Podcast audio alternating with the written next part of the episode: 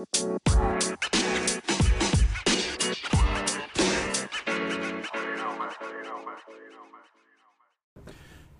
Internet, and welcome, welcome, welcome to the Cavern Corner Podcast. We're your geek slash nerd discussion podcast. Normally, we take one topic from TV, movie, video game, books, whatever we talking about that day, and we bat it around till we get bored. I'm, as always, your host, Patrick. With me is my co host, Jared. Say hi, Jared. I am Gerrogers of the 23rd and a half century. Uh, and today, uh, we are uh, going to be reviewing the latest entry into the Marvel Cinematic Universe. Um, the third and uh, the the third of the Guardians franchise, and the final uh, bit of James Gunn's influence in the MCU, uh, according to his statement, or at least final up to this point. Yeah. Yeah, things might Things go, things shift a lot apparently for James Gunn. yeah, things might go catastrophically wrong at DC. I have no idea, or Disney might buy them. Disney buying Warner Brothers would be a uh, a hellish thing for uh, like that. That's like a mono- that, That's just a monopoly at that point. Probably. Like, you know, but we live in a time of mega corporations and corrupt government, so I don't like that. Like every month, like you find another reason to squeeze in the whole like we live in a cyberpunk dystopia without all the cool shit. Look, if you just give me the ability to hack someone's brain, I'll shut the fuck up. Fair enough. You got, Um, you got the IMDb pulled up for Guardians. Yeah, uh, this is going to be our spoiler free uh, review. Um, uh, we'll talk most technically about it. The next uh, podcast on the feed will be our spoiler review. That is the one where we get dive more into detail and uh, and pick it apart. Um, this is this is the one for before you've seen the movie. Yeah. So, uh, as has become, as is our habit, um, I am pulling this up from IMDb. Um, notoriously uh, bad at um, movie blurbs, but we love them anyway. We love them because they're bad almost. Yeah. I got this one. I know what it says. Okay. I know what it says. It says the Guardians gear up for one final adventure together. Uh, see, no. Um, this is actually this is actually a, a decently meaty one. What? Yeah. No such thing. Someone cared. Heresy. Someone cared. Heresy. Still reeling from the loss of Gamora, Peter Quill rallies his team to defend the universe and one of their own, a mission that could mean the end of the Guardians if not successful. There is a lie in there. Yeah. Stakes aren't that high in this one. Yeah. Stakes are uh, oh, me tell you that. Stakes are high. Stakes are personal. This is this is this is more of a is more of a it means something to the characters than uh than he's going to blow up the ocean or something. Yeah. This is actually like if you were just doing like MC uh, MCU films that were just about personal stakes, this is probably like up there in like the ones that is just personal stakes. Yeah. Um. So, uh, funny enough, it doesn't even the it doesn't even mention the bad guy. Like I don't, I don't remember any of like the commercials or or any of the advertisements even mentioning who the bad guy is. It, it- it's not like it's a secret. Yeah. Like uh, they they've said in, in press statements that it's the High Evolutionary, um, and who was who's playing him. Um, uh, who uh, the, the the the black guy from Peacemaker? Who I can't th- I can't pronounce his real name. oh, that is what that is who uh, who he was. Yeah, That makes sense for James Gunn. I mean, I'm, I'm surprised that like you know Chris Pratt's not uh, didn't show up in Peacemaker. Honestly, yeah. Um, so uh, we'll start off uh, boilerplate. Did you enjoy the movie? I did. Um, likewise, I enjoy, I enjoyed this. Um, this is probably you know my favorite in, in terms of the Guardians franchise.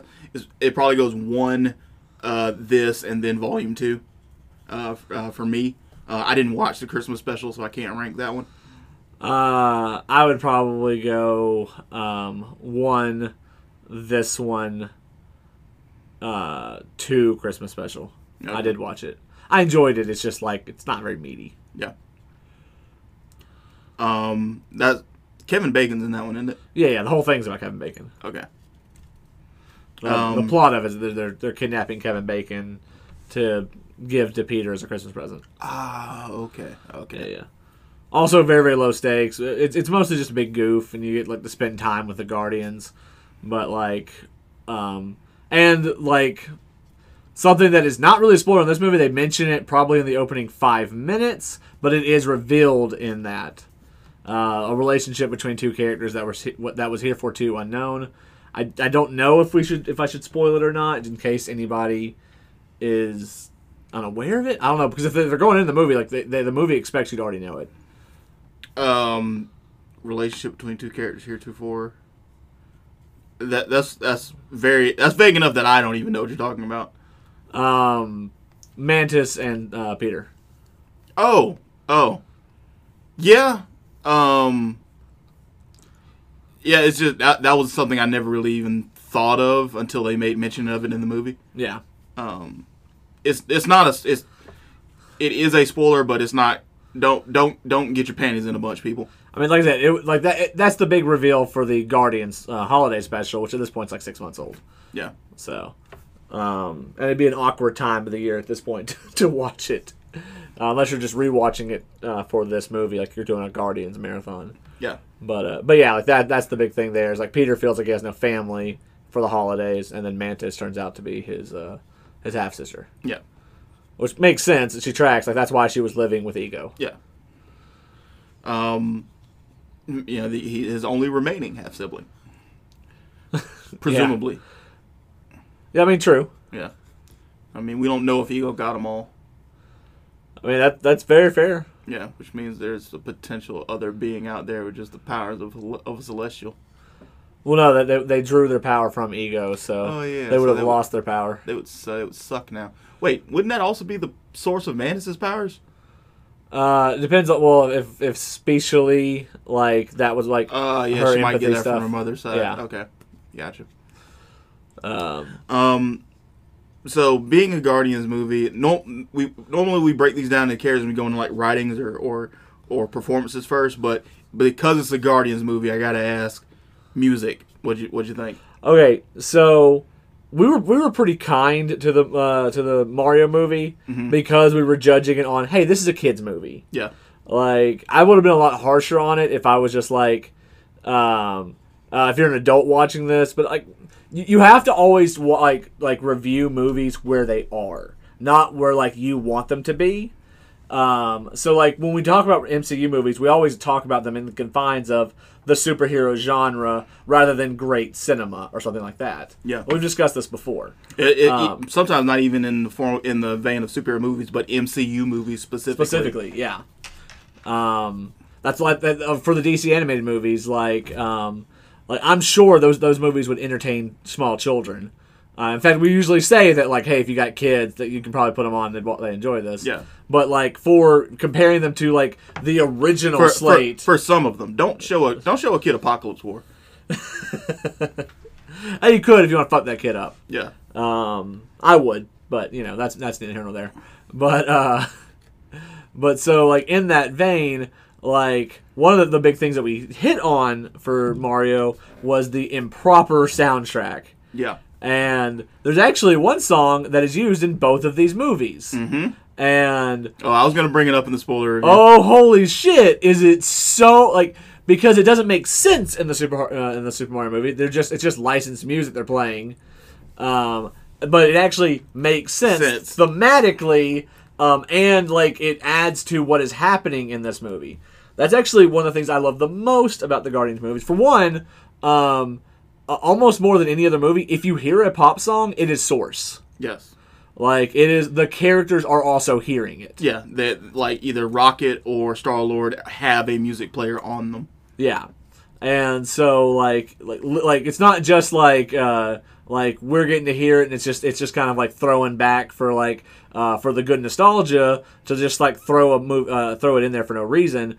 No, no, no. The characters are hearing it. They're feeling that song in that moment as well. It makes it even more thematically resonant. In fact, I'm actually going to say my my least favorite parts of the soundtrack are when it's the soundtrack. Yeah, when it's Like- the, when it's the score. Yeah, when it's the actual score of the movie, I'm usually like, oh man, like because like they usually use like like a hard cut to like uh, up the dramatic tension because it pulls you out because the characters can no longer focus on the music. Like the stakes have have increased. Yeah. and they use that as like, oh, the stakes are higher now, um, a lot, and uh, and like I, I I loved it like the the normally if if when the music hits it yeah it works but also typically it's when the heroes are enacting some plan or or gambit yeah. um all the st- when the high evolutionary is doing stuff is grating partly because he just sucks as a villain Uh, I got things to say about the High Evolutionary, but pro- Yeah. uh, probably for for the spoiler review. yeah uh I mean I that's just me talking about it and, and that, um, that's that'll be that'll be how we segue into writing um but uh an- anything else you want to say about music before we before we turn it off Um, uh, without without going to because without me going into like specific songs I can't really say anything yeah. uh, Well, I was gonna I was gonna say like beyond like the heroes even doing things. A lot of times they're listening to music literally just because they're in their feels. Yeah. and so that also just helps to inform character. That's that's when soundtrack is best. Is when it's helping to inform character or to bring you into it. Be, and because these are all pop songs that we know and, th- and songs that we've all grown up with, we have context Um, for we yeah we have context for him. So um, if you're hearing like uh, Rocket listen to Creep or something like that, um, like you, you you get that feeling. Like you know you've lived through those moments probably in your own life, even if it's not necessarily that specific song. You understand the context. So. Um, but yeah, so I, I, I, I highly enjoyed all of the soundtrack stuff. Uh, there was no stinkers in this one. Um, Guardians Two like puts a big emphasis on. Uh, I think the song's called like "Brandy, You're a Woman" now. Like they talk about it in the movie. It's, it's the song that like Ego specifically talks to Star Lord oh about. that Yeah, and I wasn't familiar with that song. Like that wasn't a song that I had any resonance to, and they talk about that song like actively, verbally have characters exchange dialogue about it. And I'm sure if like that was a part of your your life, like it would have been really really cool. For me, it was just a complete hit. Uh, it was a complete miss, and I don't I don't say that the movie's worse because of it. It just didn't strike me.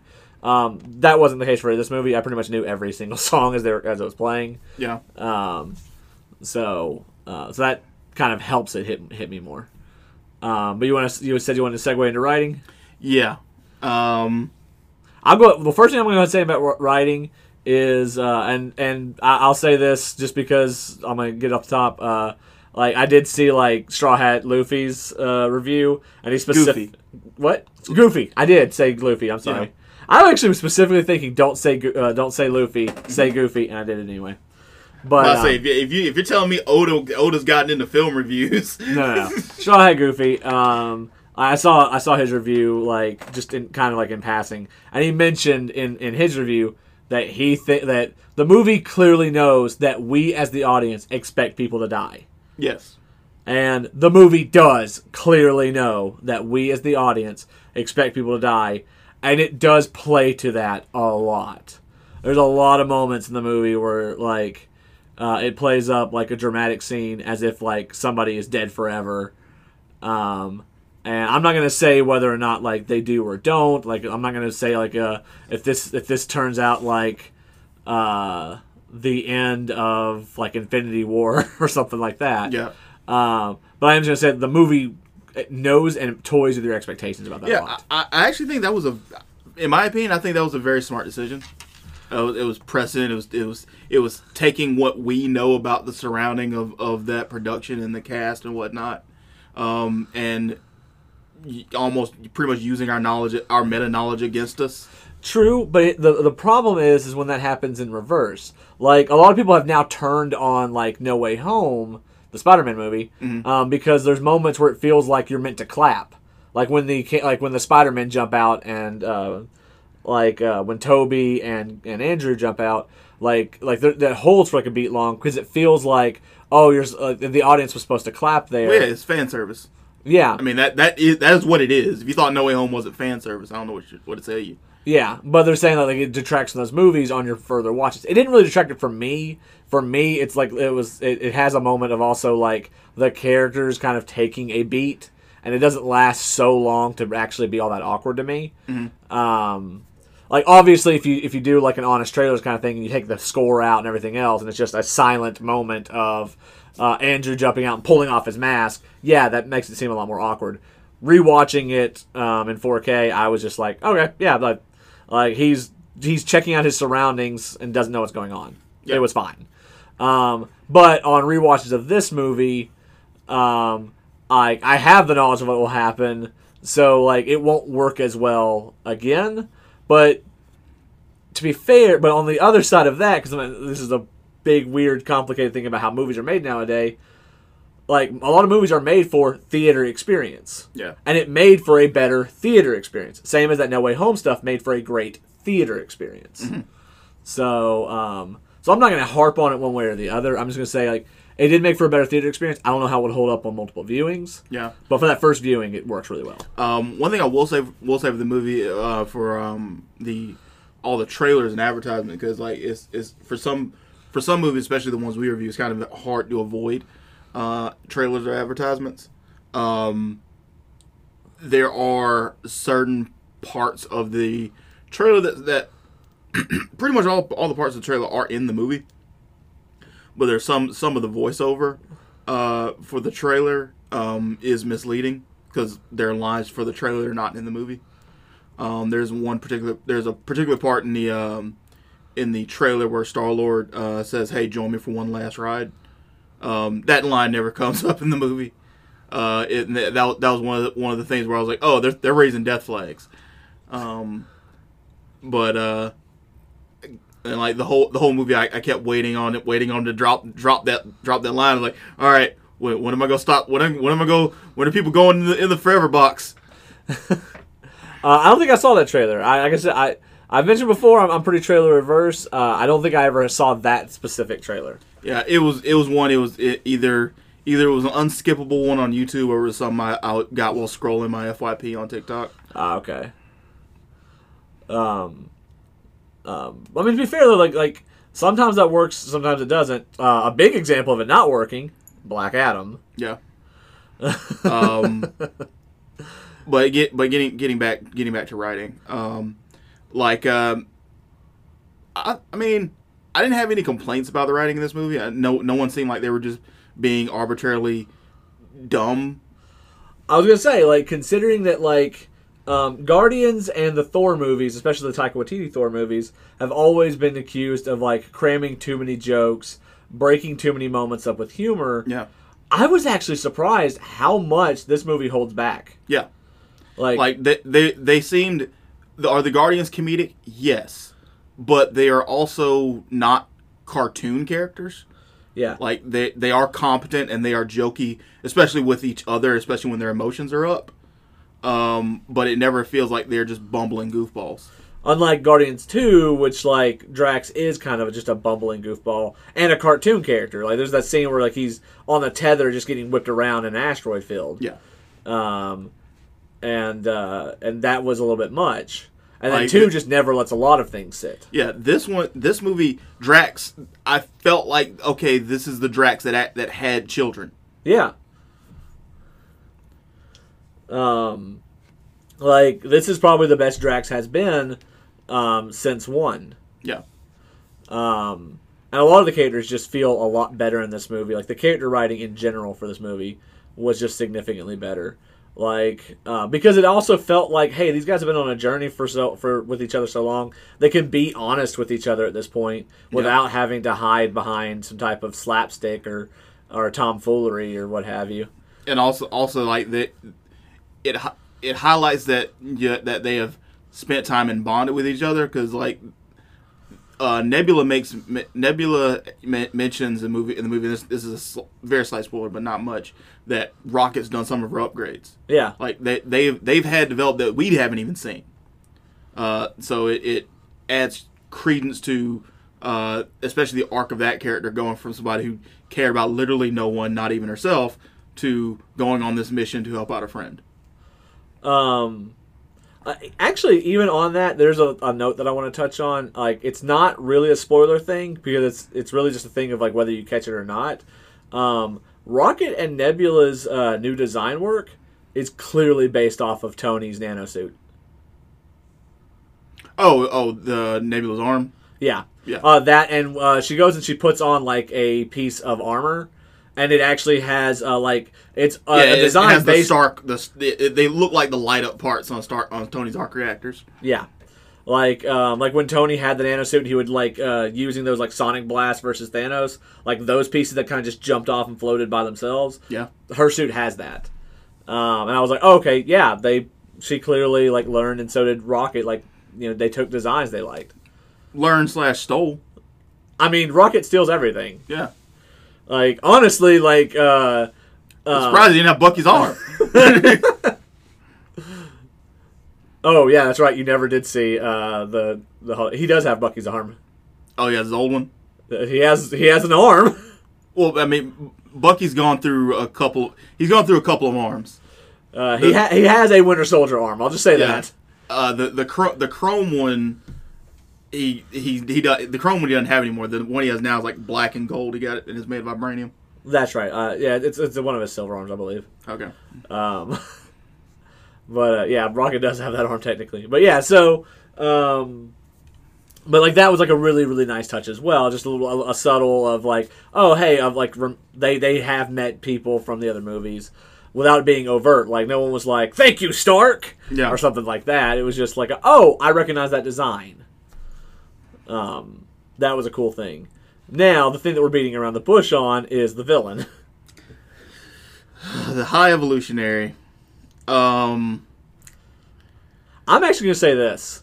Um, one of my favorite tropes that does not get used enough unless I'm the one doing it.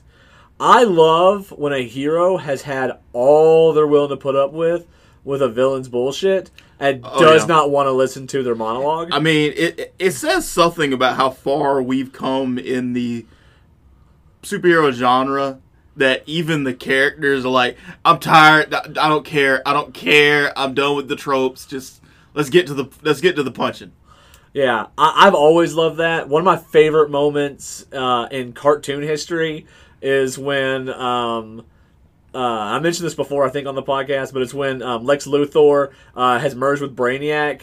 And like he starts to try to pull some shit on the wall. Oh, and she just Wall and he- just guns and the, yeah, and uh, she just immediately just starts firing on him. Like he does not get a word in because he's like, I am going to, and she just starts shooting on him. Like he's down on the ground. She just fu- like pumping shots into him Yeah. and um, and that's what I'm always like. Fuck yes.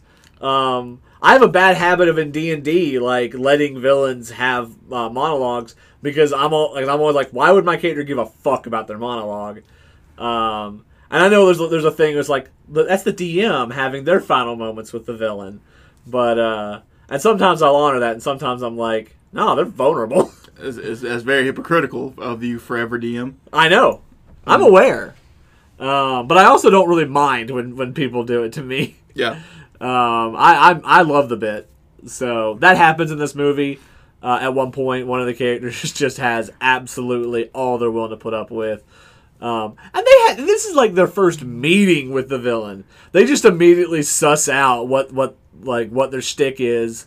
Um, and the villain literally tries to counter with a "but I'm special" like argument, and it's like, "Bitch, you're not Thanos." I mean, it doesn't help that you're also another, you know, big cosmically powered purple man. but you're not Thanos. Yeah. Um, so uh, I like that they played to that and like the the the ways in which he was a Like, threat. You you you wasn't played by Josh Brolin. You played by a guy whose name I can't say without sounding racist. um, but like yeah, the threat that he that he provides is uh is much more mental Yeah. slash like uh, personal. In that you know he is he is someone's ex abuser. Yeah. Um, but even but even then, it's like once once it, it, it feels like once the heroes get him in a room where they can put paws on him, it doesn't seem like he's gonna be that that substantial of a threat. Yes. Which is pretty much what it ends up ta- what it takes. Yeah, um but uh but that doesn't make like uh i mean to be fair, like if, if you wanted a villain that like would would clearly provide you with a CGI army for the uh, heroes to bust through, this was definitely the one. Yeah. Uh, a guy that's gonna like wear them down with an overload of minions. I mean, not. I mean, that being said, I'm, I'm kind of glad that this is that. Well, I say, let me take that back. This could be the final um, Guardians movie we get. They they definitely leave it where they they could do that if they chose to. Yes. Um, similar similar to uh, Thor: Love and Thunder, they they end it where they could walk away from from it here if they chose to. Um, the uh, because in the in Cosmic Marvel, it seems that for making movies, there's only like two stories that you're gonna do. Um, Purple Man's looking to looking to take something, or Purple Man's looking to eat something. um, and you're not going to do the eat storyline until we get Fantastic Four. Yeah. Um, and it's just it it it because it doesn't. or or specific, even more specifically, Purple Man wants to play Sims. Oh, for yeah, for ego, Ego, Thanos, and High Evolutionary. Yeah, Purple Man wants to play Sims. yeah,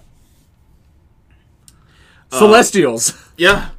Purple Man wants to play Sims. So uh, That's off the dome, and I'm really free. I really like it. so look is if those are the only two stories you got, stop telling stories because you. I, I, I know from reading the comics, there's more stories than that to tell in Cosmic Marvel, but those are the only movies you keep ma- you keep making. yeah. um is like it, it, this is this is coming back to my old frustration with like the x-men movies it's like there's a lot of x-men storylines stop telling the dark phoenix saga There's, there's other storylines besides Dark Phoenix. yeah some of them have purple men Oh shit. yeah Um, I will say uh, there are two major standout plot holes in this movie. okay Um, one of which involves Gamora making a call that nothing ever comes from. Um, no something came of it nope. Uh, the movie would have not the the situation. oh, uh, yeah circumstances didn't change like it didn't change anything of what was going on in the plot but stuff did happen because of it I, I we'll talk about it in the spoiler review, and I'll I'll, I'll point out like how it, it actually wouldn't. Yeah. But uh, and the other one is Star Lord got rid of his Heelys.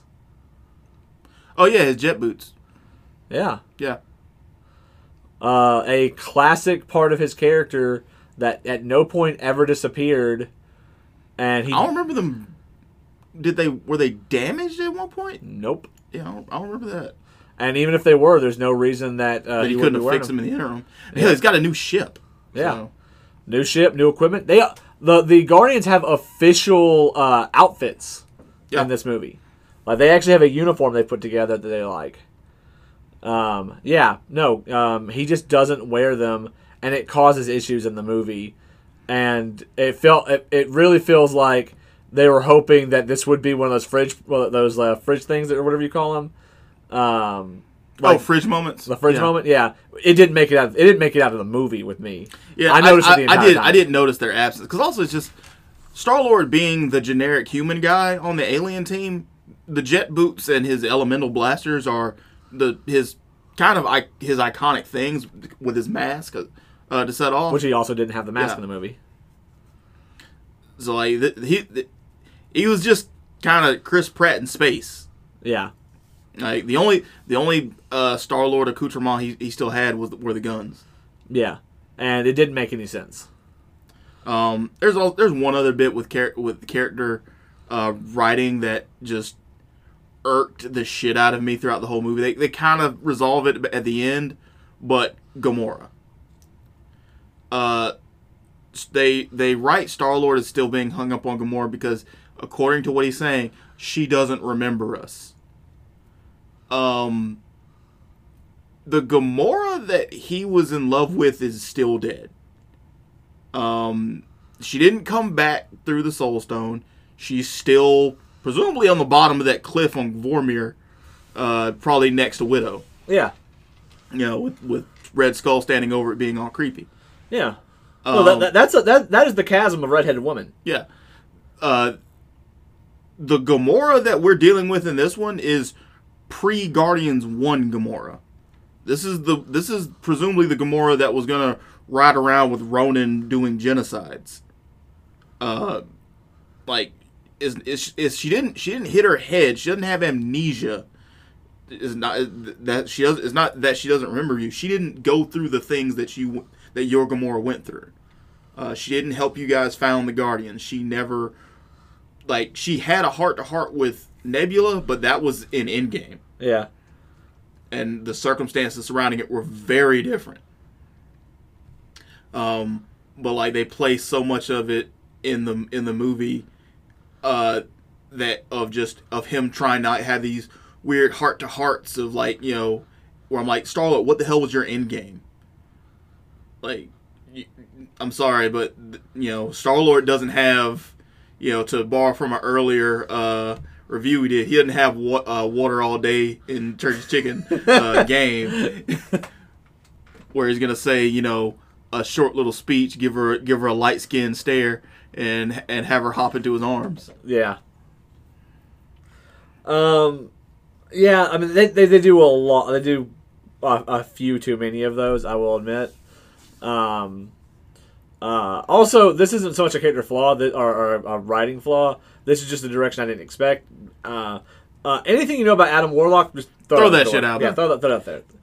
because they they the movie did because um I'll be uh, I'll tell you because um I wish I uh, the movie says this subtly someone needs to tell it overtly to Jim Starlin before he leaves this earth. The only thing cool about Adam Warlock is that he's a golden spaceman with the soul gem in his head. Everything else is garbage. I don't. Why does he talk like an old English person? Like, th- there's no reason for him to do that. like uh, Will Will Poulter, I, th- I think did a great job of portraying the all the Adam Warlock that we really needed. Yeah.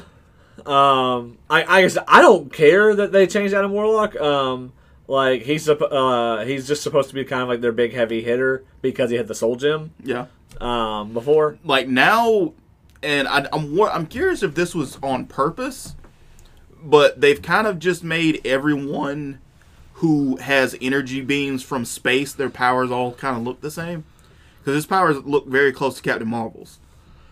It might be an intentional thing. Yeah, It, it Um, might be an aesthetic design they're trying to keep thorough and and similar to everybody. Um, but yeah, so I, I brought up uh, Like I Uh, bet when we get Fantastic Four, um, Sue's powers will probably have a similar look to them. probably. Um, like we didn't we didn't we haven't brought up the trailers. We'll do that in their cinematic experience, but we did see the Marvels trailer uh, in the in the theater, and Monica Rambeau's powers have have a similar light aesthetic, just with a different color. Yeah. Um, but uh, no, I, I definitely agree with with the um, with the Gamora stuff. Um, now, to be fair, I will say this: in Guardians One, like I guess it's because um, in like the way that, that she kind of goes in Guardians One, like she's sent on the mission after them, and then immediately betrays Thanos. Like, Well, she betrayed Ronan. yeah, I mean both. Yeah, really. Like betraying Ronan is betraying Thanos at that point. Um, yeah, but Ronan's a lot less scary. true, but like like she she needs almost no urging to just get away from Thanos. Um, and maybe that was like, and so I, I can kind of see like coming from that point, like if that is where she was supposed to be, and her character just meeting different people and then kind of going off on a different journey. Like I don't think that her character was actually incorrectly written. I, I think it's just um, the fact that. Um, Oh, I didn't. I didn't think Gamora's. I didn't think Gamora's character was bad. It was, this was this was mostly a, a Quill critique. yeah. Like it, the, the the the logic wasn't there for what he was going for. I mean, I can see how he would come to that logic, but also like just in the movie, in the flow of this movie, the movie is a little bit long, and that that definitely felt like something that could have gotten cut. Yeah. Um, uh, especially because also those moments are some of the ones that do get like the undercut of comedies. Um, but uh, uh, moving on, uh, we can talk some special effects. Yeah. Um, Uh, you you you touched on it. Uh, you touched on it earlier, but this is probably the best Rocket has ever looked to me. yeah, Like Rocket, Groot, even Nebula, I thought were the the effects for them were really good. Um, yes. Is it a Oh. Marvel movie that has that like that that obvious green screen look to it a lot? Yeah. Yeah. The the biggest one I will say is when um, they're coming down in their Power Ranger uh, spacesuits. Yeah, Um, if you know, you know. Like when you see it, you'll you'll definitely know what, we're what I'm talking about. Like none of that looks any any kind of real, but it also just kind of looks like but it's movies nowadays. well, it's also it's like, what was it supposed to look like, guys? Yeah. There are a bunch of like you know space people jumping around on a big giant flesh thingy. Like I've heard people like uh, turn on like uh, um, Ant Man Quantumania, and I'm like, yeah, that whole thing's not real, but that doesn't make it less interesting if you actually stop and look at it and just don't go like, oh, it's a cartoon in the background. Who cares? It's like, no, there's a lot of design elements stuff like that that's actually really kind of neat if you're paying attention to it. Yeah. that's kind of what those things are for. I'm sorry if it Just like be- you can't you can't say you want to make a superhero movie and then scoff at the idea of something looking cartoony. Yeah, that's that's also how I feel about it. Like that's what one of my biggest praises for Quantumania was the fact that like they had all these outlandish sets and locations. And sure, did it, did it look like the people were actually on them most of the time? No. Did that bother me or take me out of it? Not at all. Not at all. Not a little bit. Um, I don't really care that a lot of it looks like green screen. Like it's, uh, it still to me has a comic book aesthetic. Like that's just kind of how a lot of comic book look, uh, comic books look as well. Yeah. Um, so this movie had really interesting and fascinating locations. Like you're still like every time we, we get Cosmic Marvel, that's like part of my favorite thing about it is getting to see the weird places that they get to go because those places are just pure imagination. Um, it's not just they're in a desert, you know, with AK-47s fighting the enemy. Yeah. Like they're even if that is what it boils down to in, in the most basic es- essence a lot of the time. Like it's still the fact that like they're in uh, a big pink blob uh, or or whatever have you. Like that's the stuff that just like okay, that's I don't get to see that. Um, nor will I probably see that again. Probably not. So, like, appreciate when people take wild swings and like make big creative like choices. Just because it, just because there's a part of your brain that's gonna go, oh, clearly that's not how, like, that's not reality. I never thought any of it was reality. Like, Yeah, you want to else what else ain't real? Groot. exactly. Um, like it, it- that doesn't make it less art. It doesn't make it less like um, fun or special. Like yes, it's like does sometimes the blending of things work like help to sell things? Yes, but you know what the most one of the most beloved superhero movies of all time still is? Goddamn Superman from 1978 and the Dick Donner Superman. None of that shit looks real. Um, I'm sorry, but Reeves flying in front of those uh, those green screens. Where he was where he was laying on a board and they were just showing stock footage behind him. Yeah. Um, while uh, holding um, Margot Kidder's hand while she like recites a poem to him, like none of that looks real, but it still makes you believe that a man can fly. So that that's just something I want to get out of my way about special effects and people harping on things not not looking good enough. Like there, there's a big difference when like you have like clipping issues or things like are just so bad take you out of the experience. But but there's a difference between so bad takes you out of the experience and not perfect. And for me, a lot of the times it's just like, okay, yeah, they're not absolutely fucking perfect. They're good enough. And also, when you watch them, uh, if you if you watch them not in a theater, you probably are gonna have a lot harder time telling. Yeah. Unless you've got a top of the line like 8K TV and all of that, you're probably not gonna notice if you're still watching Blu-rays on your uh, uh, on your non 4K TV. Uh, see, but so moving on uh, to performances. Um, starting off, uh, Chris Pratt. This is this is more the line of this sta- type of Star Lord that I enjoy. Like I said, for a lot of the Guardians performances, they are fun and funny, but not stupid. Yes. Um. Everyone. Everyone here feels like like an evolved version of what we saw in um in the first movie. In fact, I would actually say performance wise, I think uh, at this point almost everyone has settled into their characters so well that um this is a lot of the best versions of those characters. The the first one's going to always hold itself higher to me because it's the it's the original. Yeah. And it's always hard to like beat an original idea. Like for, for me, this is the one where it felt most like they became their characters. Like I didn't, I I could forget that I was that I was looking at Chris Pratt. I felt like I was looking at Star Lord. Yeah, this is the one. th- I will definitely say this is definitely where uh, he disappears the most. Yeah. He's also the least jokey in this movie. Yeah. Uh, also, Dave Batista like completely Also- fell into Drax. Also, fucking, this is where um, Chris Pratt or where Star Lord actually felt the most competent Yeah. because he's not sitting there cracking jokes all the time. Because before, when he would do it, and he was just kind of like your wise cracking space hero, like, like even though clearly what he, he was competent at what he was doing, that like they're not actually pratfalls. He's just kind of fucking around. Like he's not getting lucky. He actually is that skilled. Uh, and you know he is because like you see him in like um, holding his own in like Infinity War um, and Endgame. Yeah. You know he's literally just that skilled. Um, but because he's not taking it seriously, it it kind of like uh, diminishes from Star Lord because we've also seen super cocky like space hero in a lot of media. Um, but here, where he still is funny, still cracks jokes, but like, um, like is playing to his strengths a lot better. Um, like it was just it was a lot more grounded and it was a lot more believable. And then like those moments where he like he was uh not being childish, like he kind of was in the first in the first two movies, like sold them a lot better. Like I liked Chris- like this is the first one time I actually just liked Star Lord. Yeah.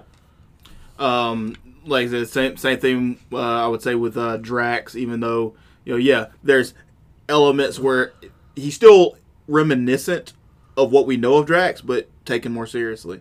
Um, you know, uh, Bradley Cooper performs as Rocket. Uh, that pretty much had to carry the heart of this movie. Yes. Um, you know that I could I could tell that for one they gave him enough writing to let his talent come through, but you know he's also this is third, fourth go around as Rocket, Seventh. seventh go around as Rocket. Yeah. I forget I forgot all the all the crossover movies, Yeah. so he knows what he's doing. Um, moving along to the one that I probably like the least, and that was High High Evolutionary, because his performance was just yelling. Yeah, I was like he often turned into a big baby. yeah a lot of his a lot of his performances were um you know someone comes in to say uh something to him that that something he wants is going to take a little bit longer uh he will turn around repeat their last sentence but screaming it and that's that's his performance Yeah. Um, and I like that dude a lot in Peacemaker. Um, but and I actually think this is less on him and this is much more on James Gunn. Um, because this is also kind of how he directed Ego. Ego had that same issue of the second of, of something was a minor inconvenience. Um, now Ego masked for most of the movie, but then by the end, when he finally like lets that slip, like that's how he reacted to everything too. Was a lot of just yelling and screaming. yeah Um, like I and I get that maybe part of that has to do with everybody calling Ronan so boring in the first movie, but um, once again, Ronan also served as very much a foil to the Guardians. Like where they were, where they were, you know, a family, a found family who was joking and having a good time together. He was stoic by himself most of the time, with underlings and serious.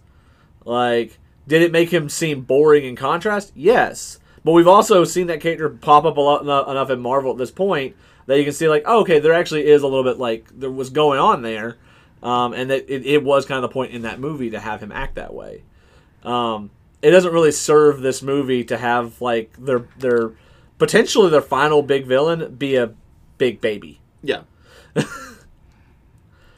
that being said, it's like I, I'm trying to think of. I don't. I don't think there are any real big iconic Guardians villains that you can go out on. Uh, not that I can think of. Ah, But what does that matter? Yeah. I mean, they could have used like they could have they could have really just used anyone they wanted to. Hell, they could have made somebody up. I wouldn't. Have, I wouldn't have faulted them. I mean, uh, I mean, they do stuff like that anyway. Like, and even then, I don't even think High Evolutionary is technically a Guardians villain. He's not. Um, and even then, same as like Adam Warlock, you can all like, and same as the High Evolutionary in this movie, you can have them act whatever way you want them to act. Yeah. Like that was how he was scripted. That is how he was told to be performed. Um, and I just don't think it's resonant in this movie. Not at all. Um, like maybe if you want to get real meta, it's like that's the point. Is that uh, is that is how he as how he reacts because especially if you want to take it from like the abuser angle, you can definitely kind of see like you can start to connect some dots there. Um, with him like uh, being kind of comforting and nice in, in certain moments, and to then just turn around at the slightest inconveniences. yeah. Like you can you can kind of start to connect some dots. I still think it just feels weak. I feel I feel like you're asking a lot from the audience for no real gain. Um, but that's just my takeaway from it. Uh Yeah. So um. Uh. oh, and Cosmo best character. Co- Cosmo. Cosmo's a good dog. um. Uh, action They, scenes. they, they they did they did they did gender flip Cosmo. yeah, they, they did that a Yeah. while back. Um, It's Uh, not not not a complaint. I'm I'm fine with it. yeah, Um, I'm I'm hoping that like similar to the Guardians game, uh, we might get a future movie where Cosmo has puppies. puppies. Yep, I was also thinking that. Um, uh, and then, and then you know, I don't know. There's there's there's there's implications within Marvel having a telepathic and telekinetic dog that upset me. like technically, that dog is a candidate for the Phoenix Force. what, what what's the problem with that? No, I, I'm I'm pretty sure if I if I saw that on screen, my brain would leak out the side of my head. Look, Lockjaw also still exists in the MCU. Yeah, That's- that's that's another person I want I, I want to show up. Like, let him be in the Marvels movie. He just pals around with Kamala. Don't don't you do that to me? Don't you dare. Well, Uh. then, then each of the Marvels has a has a pet. Uh, Kamala has Lockjaw. Um, Captain Marvel has her cat. Monica has her child. Maverick. Yeah, that's the cat's name. Yeah, because I remember in the comics it's Chewy, but in the uh, in the I think it's Maverick in Captain Marvel. It was Maverick or Iceman, but I think it was Maverick. Yeah. uh, for the Top Gun reference. Um, but uh, but yeah, uh, what about like action choreography? I thought it was it was amazing because like everyone normally it's it's it's like Gamora will have the cool fight scene. Everyone else just kind of generically is shooting or or or or swinging and flailing around. Pretty much everyone got got to have a cool uh, a cool action sequence in this movie. Yeah, uh, or got to have cool action sequences with all of them doing shit at the same time. um, this is probably uh, for something that the Netflix shows and the television shows have always been very famous for. This is probably the best hallway fight Yeah. in a movie. Um, also, like for for like just fight sequences, this was this is the movie where where you got reminded. Oh yeah, Drax also has super strength. Yeah, Like normally he's just getting flung around. This was no, he actually got to pick up big shit and hit people with it, uh, knock people flying. Um, you know, Drax felt like the destroyer, as opposed to just Indestructible. Yeah. and just indestructible.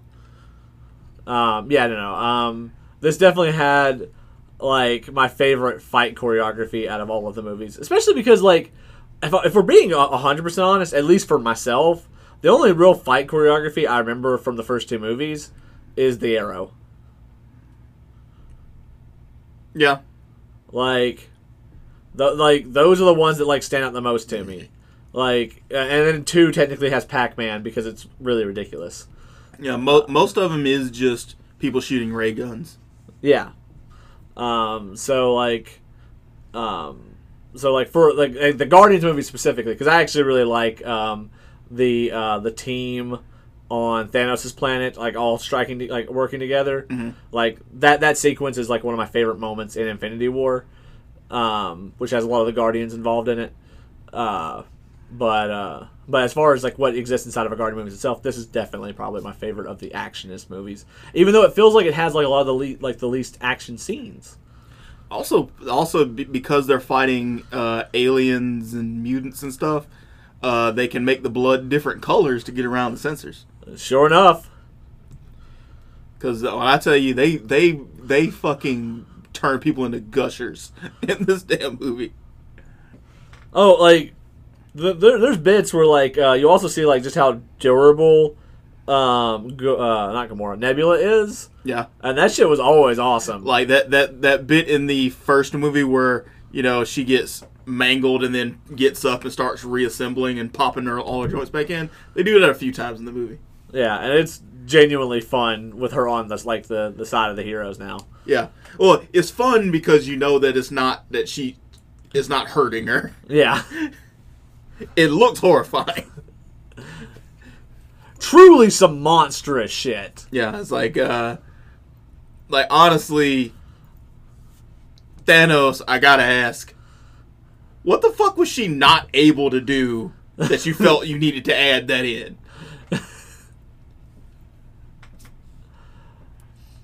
Um, yeah. Uh, anything else? Anything else that you wanna you wanna squeeze in there about the the movie itself before we start talking about its plot? No, I think I think that pretty much wraps it up. I mean, this is this was a this is a fun experience. Um, highly recommend going to see it. Um, if this is the last we see of the Guardians, this was definitely one to go out on. Yeah. Um, this is like, uh, I mean, Marvel. Marvel's had a hard time with trilogies, like, and even with this trilogy, the second one, there's a lot. I, I'm not a, a, a person who hates on the second movie. I know a lot of people really, really dislike it. Um, I don't hate it. Is I like it less than the first one. That's that's the most I'll say about it. Yeah. Um uh but I genuinely like I, I like all, all three of these movies. I think this is as far as like the uh, one, two, three uh uh punch, I think this is one of the strongest uh trilogies. Yeah. Uh where like all three of them like offer something really, really good. Probably the probably not as good as the Captain America trilogy, but Well, th- these have a better arc because it's, it's high in the front, low in the middle, ends high. The Cap movies are start middling, ramp up, descend a little bit. Yeah. Nobody's detracting from the airport fight scene, but uh uh but yeah, like Like it, it, it just it meant something different than uh, when it was you know Captain America turned going to Bucky like, yeah, I can do this all day. I'm with you till the end of the line. Versus, uh, hey, me and me and Bucky are gonna jump Iron Man because Iron Man is upset that Bucky murdered his mom. yeah. Um, you know that non-flattering critique of Civil War aside, uh, definitely go see Guardians Volume Three. Yeah, um, this is the one like like like I mentioned, it's it, this is a good theater experience. Yes. Um, or if you're not able to go see it in the theater, give it a few months, and I'm sure it'll be on Disney Plus. I mean, hell, most of the movies we've already reviewed this year year already are. Yeah. Um, so that being said, uh, we will, uh, I was your host Patrick, co-host Jared. Say bye, Jared. Uh, goodbye from the 21st and a half century. Uh, if you check the next uh, podcast in your feed, that'll be our spoiler uh, review where we get more into detail. Um, you can find uh, Cavern Corner Podcast wherever podcasts are found. Uh, in those places, give us a like, give us a comment, give us a follow. Let us know what you thought of uh, Guardians of the Galaxy uh, Volume 3. Um, and with that being said, we'll catch you next time. Peace.